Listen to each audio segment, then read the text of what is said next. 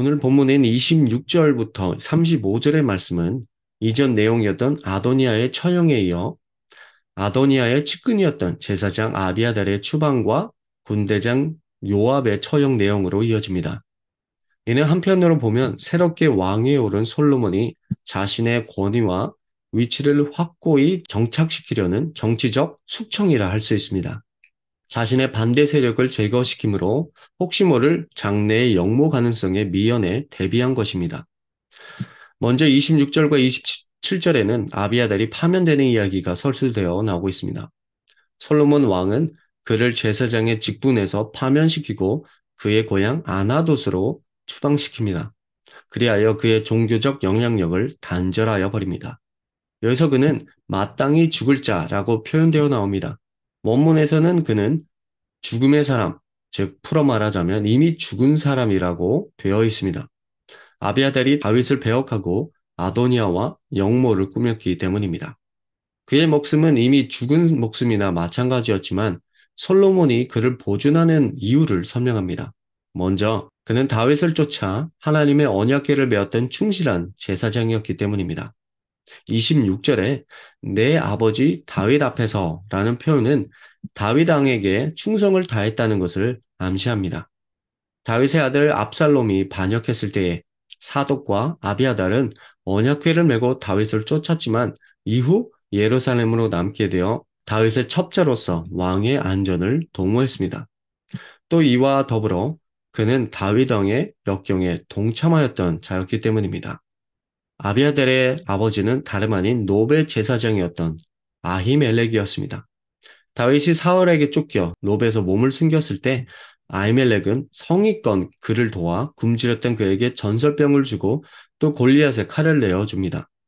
하지만 이 소식이 사울 왕에게 전하여졌을 때 아히멜렉은 물론이고 거기에 있었던 제사장 85명과 주민 및 가축까지도 사울의 손에 몰살당하게 됩니다.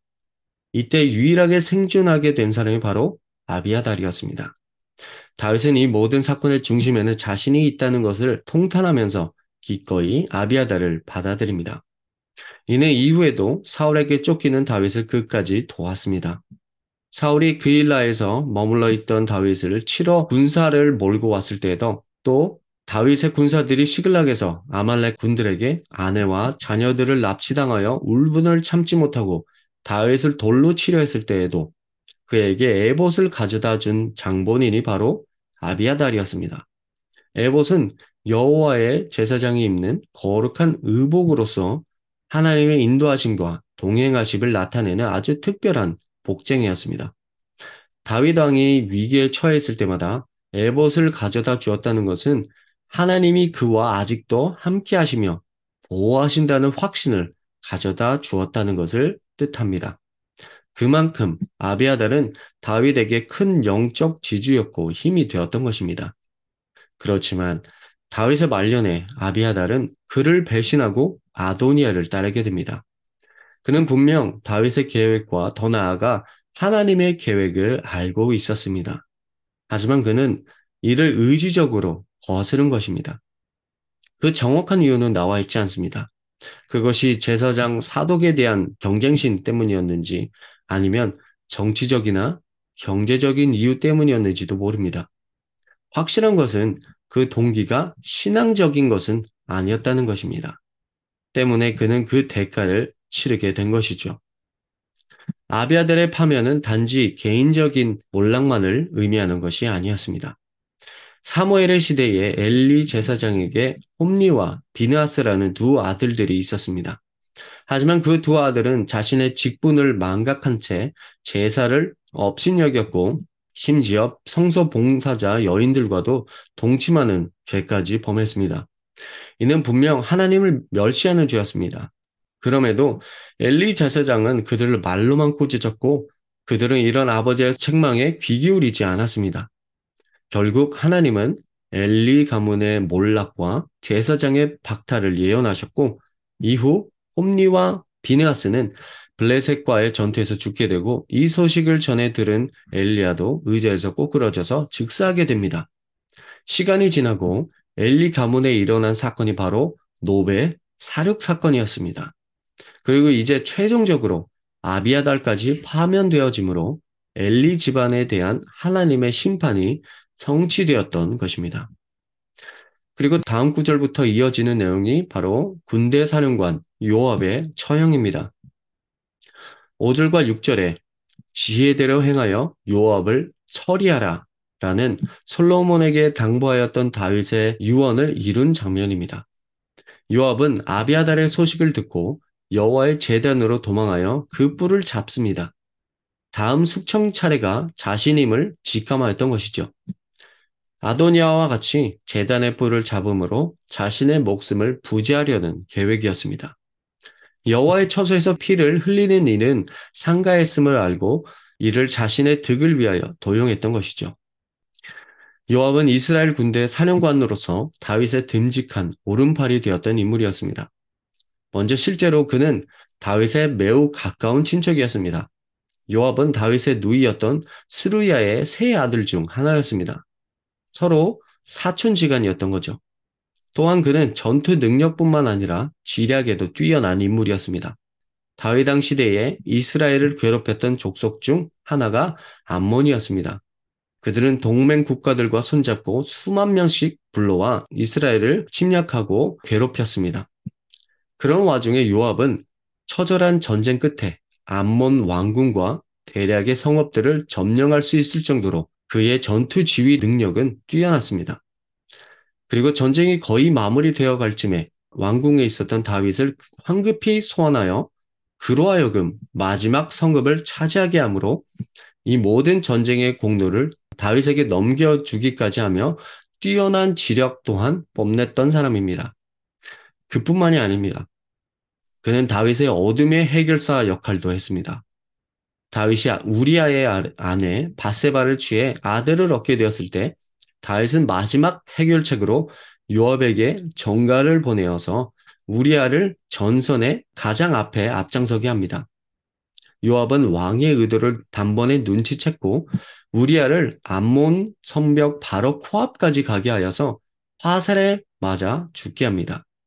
이처럼 요압은 다윗 왕의 마음을 정확히 헤아리고 어두운 해결사의 역할도 마다하지 않았던 사람이었습니다. 하지만 그는 복수심과 권력의 눈이 먼 자였습니다. 사울이 죽고 그의 아들 이스보셋이 왕노릇 하였던 때였습니다. 다윗 군대와 이스보셋의 군대가 기브온에서 총전을 벌이게 되는데 당시 이스보셋의 군대를 이끌던 아브넬이란 자가 창을 던져서 요압의 동생 아사엘을 죽이게 됩니다. 그 이후 아브넬은 이스보셋을 배신하고 다윗에게 찾아와 충성을 맹세했고 다윗은 그를 기꺼이 받아주었습니다. 그렇지만 요압은 그를 그대로 돌려보내지 않았습니다. 그는 기어코 왕의 명령을 어기고 아브넬을 쳐서 죽여버립니다. 뿐만 아닙니다. 훗날 압살론이 반역을 하여서 다윗은 압살론의 세력과 전투를 벌일 수밖에 없었는데 그때 왕은 분명히 명령하였습니다. 나를 위하여 어린 압살롬을 해야하지 말라. 결국 압살롬은 패하여 붙잡히고 맙니다. 그때 요압은 주저치 않고 무참히 그를 살해합니다. 그리고 다윗이 요압을 뒤이어 지휘권을 주려고 했던 압살롬의 군대 사령관 아마사 또한 그 자리에서 죽여버립니다. 이처럼 그는 자기 권력에 조금이라도 걸림돌이 되는 사람은 가차없이 제거했던 것입니다. 무고한 이들의 피로 물들어졌던 그는 아무리 하나님의 성막에 들어가 도피하려 했어도 그에게 임한 징벌은 결코 피할 수 없었습니다. 이는 출애굽 21장 3절과 4절에 명시되어 있는 하나님의 율법이었습니다. 만일 사람이 고의적으로 한 것이 아니라 하나님이 사람을 그의 손에 넘긴 것이면 내가 그를 위하여 한 곳을 정하리니 그 사람이 그리로 도망할 것이며 사람이 그의 이웃을 고의로 죽였으면 너는 내 재단에서 그를 잡아내려 죽일지니라. 그리하여 결국 요압은 자신의 뜻대로 재단에서 브니아의 손에 처형당하게 됩니다. 저는 이 말씀을 묵상하면서 보게 되었던 두 가지 진리를 여러분과 나누고 싶습니다.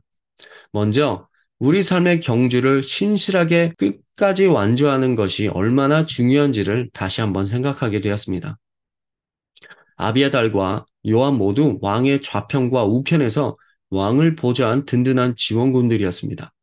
함께 고난의 시간을 보내기도 했고 나라의 영역을 확장시켰고 왕의 고민을 풀어주었습니다. 그렇지만 그들의 마지막은 어두웠습니다. 그들은 삶의 말년에 권력과 재력의 마음을 빼앗겨버려 이전의 영광과 공로는 잊혀지게 되고 불미스러운 끝을 마주할 수밖에 없었던 것입니다. 주위의 몇몇 목사님들과 교회 리더십 중에서도 이런 안타까운 일들이 벌어지게 되는 것을 우리는 종종 보게 됩니다. 사명의 끝자리에서 지혜롭지 않은 선택으로 인해 유종의 미를 거두지 못하고 불미스럽게 막을 내리는 일들이 아직도 일어나고 있습니다. 성경은 분명히 끝까지 견디는 자가 구원을 받게 될 것이라고 우리에게 말하고 있습니다. 삶의 끝자락에서 나는 선한 싸움을 싸우고 나의 달려갈 길을 마치고 믿음을 지켰으니 이제 후로는 나를 위하여 의의 면류관이 예비되었으므로 주 곧 의로우신 재판장이 그날에 내게 주실 것이며 나에게만 아니라 주의 나타나심을 사모하는 모든 자에게도이라 고백하였던 바울의 고백이 우리의 고백되길 간절히 기도합니다.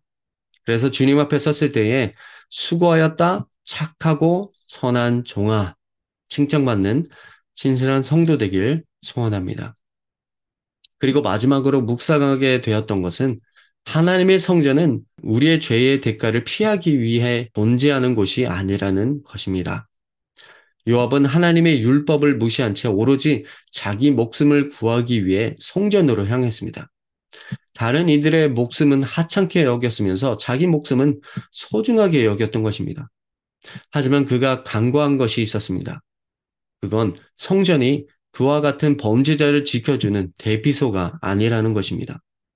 이 말씀을 묵상하면서 전 우리가 8월 달에 묵상했던 예레미야 7장의 내용이 떠올랐습니다.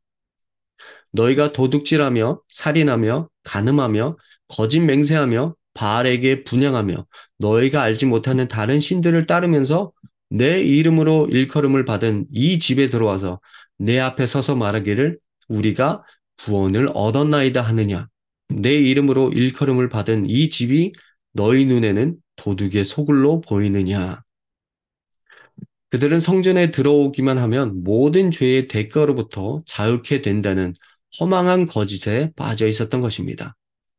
하나님의 성전은 죄로 인해 끊겨진 하나님과의 관계를 회복하려 죄인들이 회개하며 나오는 곳이지 죄의 대가를 받지 않기 위해서 대피하는 곳이 아닙니다. 그런 이들에게 그곳은 도리어 심판과 저주의 자리가 될 것입니다. 지금 우리는 어떤 신앙생활을 하고 있습니까?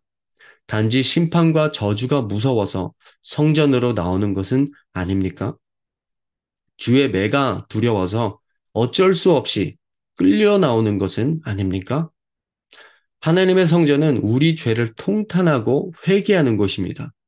참된 회개는 그 죄의 대가가 무엇이든 간에 하나님과의 관계를 회복하기 위해 달게 받는 것입니다.